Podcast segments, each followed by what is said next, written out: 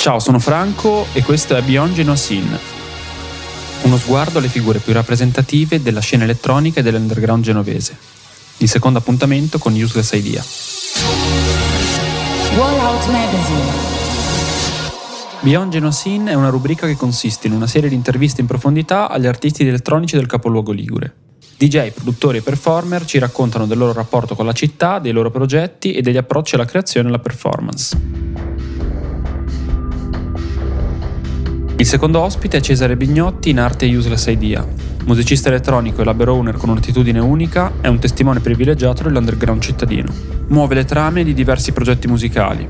Ne parliamo direttamente con lui. Ciao Cesare, come stai? Come te la stai passando in questo periodo di reclusione? Ciao, passo il tempo a creare, suono e lavoro su alcuni progetti video di Useless Idea e di lavoro.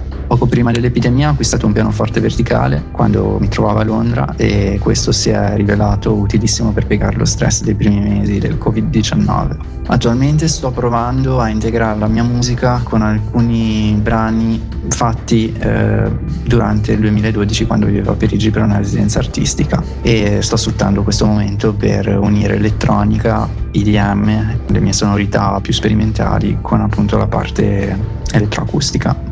Hai sempre vissuto a cavallo tra Genova e Londra, ma che influenza ha avuto su di te la capitale? Ho sempre subito l'influenza della capitale inglese, non solo a livello musicale ma anche visivo. Io sono prettamente un artista audiovisivo e la musica è una parte del mio lavoro. Londra è sempre figa come città, ma non è più la Londra degli anni 90, i club sono cambiati, anzi ne sono rimasti pochi e quei pochi stanno lottando duramente per la sopravvivenza. La vera cultura underground attualmente sta diventando qualcosa di veramente creativo in questo momento, negli ultimi sei anni. C'è stato un botto di sottoculture che hanno preso alcuni elementi della musica underground degli anni 90 e l'hanno rinfrescata. Ehm, per questo motivo credo che quello che faccio suoni suoni in qualche modo originale, anche perché non ho mai subito l'influenza diretta della moda della grande città, vivendo comunque a Genova, però ho un, uh, un interesse per uh, le nuove tendenze da sempre e poi ho avuto la fortuna di viaggiare molto.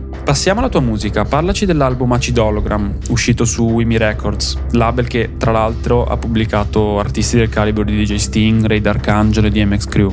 Acid Hologram è una raccolta di brani essenzialmente composti tra il 2013 e il 2017 che fa parte una, di una serie di lavori che racchiudono molte esperienze del sound da cui derivo.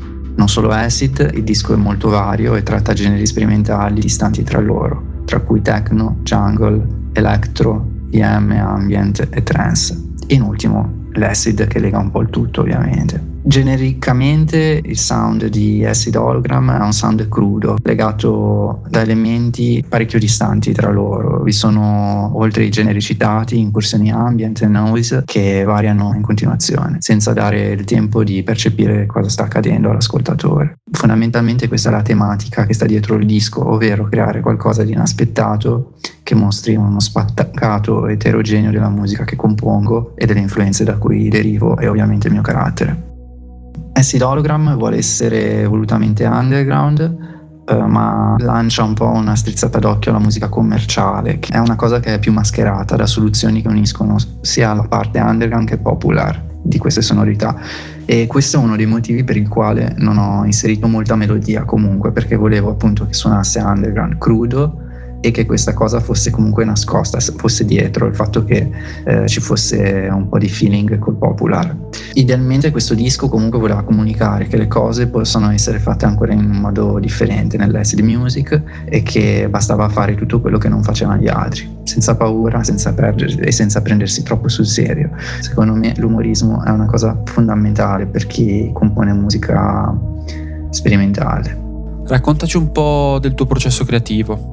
Molte delle mie composizioni nascono involontariamente, lavoro a più tracce contemporaneamente, spesso sono tutti generi differenti e distanti tra di loro e mm, questo mi permette di non annoiarmi mai e di lavorare su più materiale in, in modo estremamente disinvolto.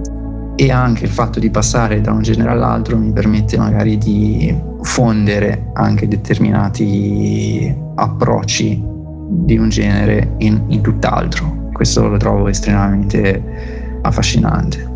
Mi piace giocare con il suono e soprattutto suonare il suono di uno strumento. Sono un autodidatta dislessico che ha un problema sinestetico. Il fatto di essere dislessico mi ha fatto rifiutare le regole della didattica convenzionale. Sono sempre stato un pessimo studente e ho dovuto costruirmi appunto i miei metodi che hanno indubbiamente influenzato la mia produzione artistica. Quando ho iniziato a suonare, appunto, Genova era un paesone, forse lo è ancora tuttora, e confrontarsi sulla musica, ma la musica elettronica in generale, era difficile, non c'era assolutamente cultura di musica elettronica. I miei amici ascoltavano punk e anche internet appunto c'era, ma non era come l'internet di oggi, era preistoria. E quindi anche conoscere qualcuno con le stesse passioni o gli stessi interessi era praticamente infattibile e quindi quando magari beccavi anche la persona che ne sapeva diventava autoreferenziale, cioè che ti bombardava di informazioni che poi te non potevi nell'immediato andare a vedere e niente, quindi era appunto difficile confrontarsi con qualcuno che potesse insegnarsi qualcosa. Anche questo può essere uno dei motivi che comunque ha influenzato molto la, il mio modo di comporre, perché le cose uscivano comunque strane, dato anche che c'era un'attitudine fuori contesto. Sei anche la testa dietro Ivis Music, etichetta che pubblica artisti di tutto rispetto, sia italiani che stranieri.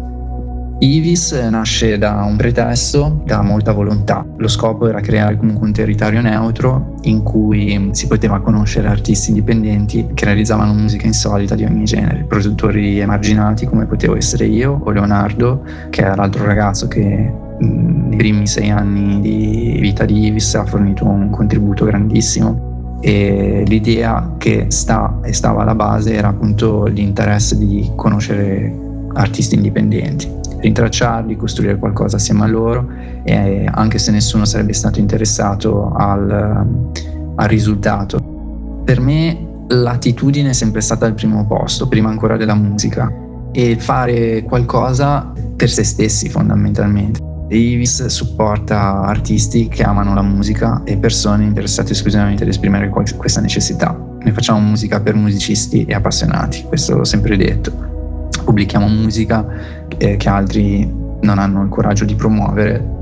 Molte etichette, ad esempio, creano un filone di uscite di genere di stili ripetitivi uguali e catalogando si corre il rischio però di ripetersi in un loop continuo per quanto possa dare un riscontro positivo inizialmente, personalmente a me non piace come formula, anche perché non, non, mi stimolerebbe. Questo modo di fare musica coppia e incolla sono strade che alla fine sono già state percorse da, da qualcun altro, quindi a me interessa essenzialmente vedere dove sta il valore di, quel, di quella produzione, di quell'artista, che cosa può essere interessante. Parlaci della tua ultima uscita per Ivis Music. Recentemente ho pubblicato uh, il mio ultimo disco che si chiama Xapa, è un disco prettamente ambient e sto promuovendo il disco estremamente differente da quello che conoscono le persone che conoscono il mio sound, che fra l'altro è stato fatto in concomitanza con un'altra uscita di Xup, che è un mio coetaneo abbiamo creato un bel viaggione perché abbiamo fatto due dischi ambient di 18 e 14 tracce le sue che però abbiamo unito da un concept unico per l'ascoltatore um, farsi la sua interpretazione è un open work Pensi sia ancora importante l'intermediazione dell'etichetta tra musicista e pubblico? Oggigiorno ognuno ha la possibilità di pubblicare da sé su una piattaforma come Bandcamp o Spotify e, oppure affidarsi a una distribuzione digitale, ma certi generi non sono adatti a certi formati, mentre invece certi artisti hanno bisogno di essere consigliati, stimolati e seguiti, quindi un'etichetta sicuramente importante per eh, dare comunque un supporto, specialmente se sono persone giovani. La dinamica delle etichette è che spesso un artista mi manda il materiale e delle tracce, fanno una selezione e fanno un disco, cioè così, boom. Non, uh, ci fanno un master addizionale oppure l'artista fa anche lui il master. E, ehm, con noi uh, è differente, c'è un supporto, una guida, curiamo la selezione, la tracklist, la grafica, in alcuni casi facciamo da produttori esecutivi oppure produciamo un disco con un messaggio di qualità superiore o curiamo direttamente il master. Come um, direttore artistico, mantengo un dialogo con gli artisti coinvolti anche dopo la loro pubblicazione e spesso supporto gli artisti a pubblicare anche per altri. mi piace molto relazionarmi con i giovani perché eh, fondamentalmente la loro musica è grezza e quindi onesta e una persona che comunque non è ancora del tutto formata la puoi consigliare, dare una forma al suono e permettere a entrambe le parti di imparare l'una dalle altre. Ok, passiamo alla situazione genovese. Cosa pensi che manchi di più alla scena locale? A Genova manca tutto, ma allo stesso tempo non manca nulla. Molte persone portano avanti progetti interessanti a livello indipendente perché è una città difficile, una realtà difficile. Per via anche di una forte critica interna verso il nuovo, l'alternativo, c'è molta diffidenza. Comunque, questo non esclude che molti dei miei coetanei al di fuori delle musee di casa abbiano spaccato e continuano a spaccare tuttora. Il problema è che a loro, come a me, non interessa più mettersi in mostra sul territorio. Per concludere, quali sono secondo te le criticità che influiscono di più sulla salute della scena? Ma i locali non sono mai esistiti. Genova è una città di teatri, fondamentalmente, quella è la sua storia. Ecco. Eh, negli anni 2000 i club comunque c'erano e ancora prima del 2000 c'era comunque una buona attività, specialmente nella scena club della drum and bass, però erano appunto la generazione prima di noi e altri tipi di persone, però ad esempio la, la scena ce la creavamo noi, te vedi Martino Marini che è Masprod, conosci benissimo, eh, lui aveva fatto la programmazione con Mascherona, col Club 64 e ancora prima quando mettevamo musica al fly, un localetto sperduto nelle vicine più fetide dei vicoli e con la gente meno raccomandabile, però era un pubblico perfetto e um, non ci sono mai stati problemi ed erano comunque um, realtà autentiche che permettevano di esprimere quello che volevi esprimere, qualunque cosa, quindi anche culturalmente molto aperti e poi supportavano anche economicamente diventa difficile poi supportare determinate realtà se non c'è un riscontro, perché è una città che non è ancora pronta, Genova. Comunque, al giorno d'oggi la più grossa problematica di Genova è la difficoltà di relazionarsi, essenzialmente bisognerebbe unire i puntini e creare il link tra le persone competenti e disposte a un dialogo per creare qualcosa di inedito. Mi sembra un ottimo punto, grazie per questa chiacchierata Cesare. Le tracce che avete sentito in sottofondo in questo podcast sono state estratte dall'ultima uscita di Cesare. Trovate i riferimenti nell'articolo. Se l'intervista ti è piaciuta e hai qualcosa da chiederci, non esitare a lasciare un commento qui sotto. Grazie e ciao.